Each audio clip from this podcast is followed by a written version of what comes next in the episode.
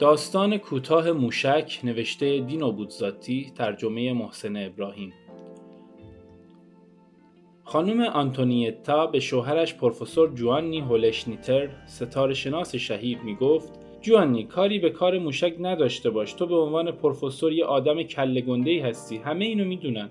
اما تو کارهای عملی یک فاجعه ای هر چی رو دست بزنی خراب می‌کنی. دیروز به هر قیمتی بود خواستی اتو رو درست کنی. می‌دونی نتیجه چی شد؟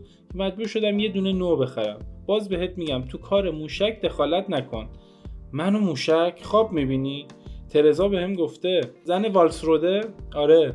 اون خنگ خدا چی می‌خوای سرش بشه؟ ترزا همیشه خیلی خوب با خبره. میشه بگی چی گفته؟ که تو رفتی تو کار موشک که قاطی یه مش آدمای دیوونه تر از خودت شدی و داری نقشه ساختن یک موشک رو میریزین من؟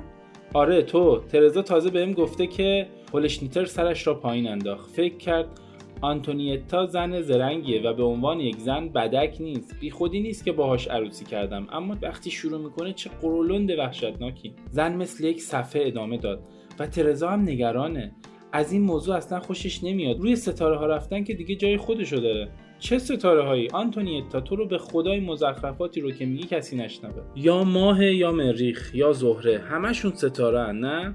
ستاره شناس با حوصله اظهار کرد فرقهایی هست. زن بل گرفت و گفت پس انکار نمی کنی پس درسته. بنابراین تو داری کار می‌کنی روی نه بابا نه بابا همه این خیالاته. قسم می‌خوری؟ قسم می‌خورم. زن در حالی که وراندازش می‌کرد سکوت کرد. چندان متقاعد نشده بود و چه کسی می‌توانست مانع حرف آخر زن شود؟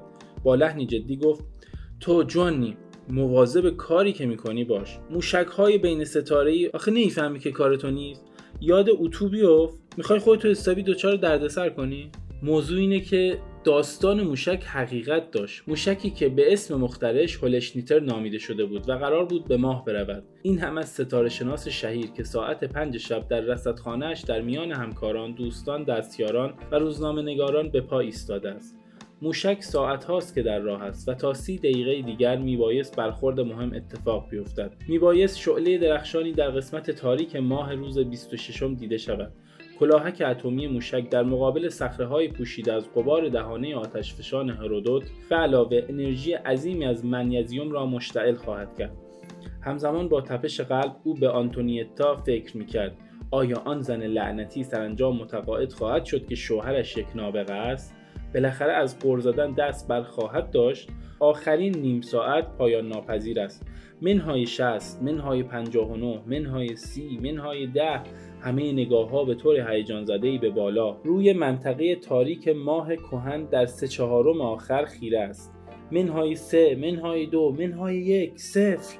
هیچ هیچ اتفاقی نمیافتد. منطقه تاریک تاریک باقی میماند. آیا امکان دارد؟ آیا محاسبات اشتباه است؟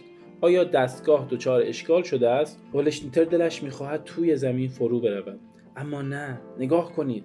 بارقه کوچک همچون کبریتی روی سطح ظلمات ما پیروزی هیاهو و فریاد جنونآمیز دست جمعی مردم هیجان زده از بیرون وارد رصدخانه می شود و ادوات را می لرزاند بعد آن هیاهوی هلهله کاهش عجیبی یافت و با تبدیل شدن به ناله ای از وحشت متورم شد چون که بارقه کوچک منطقه تاریک ماه ضعیف و خاموش شد و تاریکی بازگشت. اما بلافاصله بعد رشته ای نورانی و غیرقابل توضیح نیمکره تاریک را از پایین به بالا با هواشی نامنظم قطع کرد. آن رشته کنگره دارد. به سرعت عریض شد و با انشعاب به زائده هایی همچون پاهای انکبود افزایش یافت. در همان زمان داس منور به سرعت تا حد تاریک شدن تنزل کرد. تا آنکه تماشا کنندگان با ترس غیرقابل بیانی متوجه شدند آن رشته نورانی انشعاب انفجار اتمی نبود بلکه نور خورشید بود که از پشت وارد می‌شد. انفجار کره را انگار که از گچ بوده باشد شکسته بود. یک شکاف یک بریدگی بعد ماه به سه قطعه بزرگ تقسیم شده بود که سطوح داخلی ناهموارش با دور شدن هر کدام از دیگری پرتگاه های مهیبی را که انوار خورشیدی به راحتی می‌توانست وارد شود میگشود. خدمتکاری با صدای بریده او را صدا می‌کرد. پروفسور هلشنیتر پروفسور فورا پای تلفن.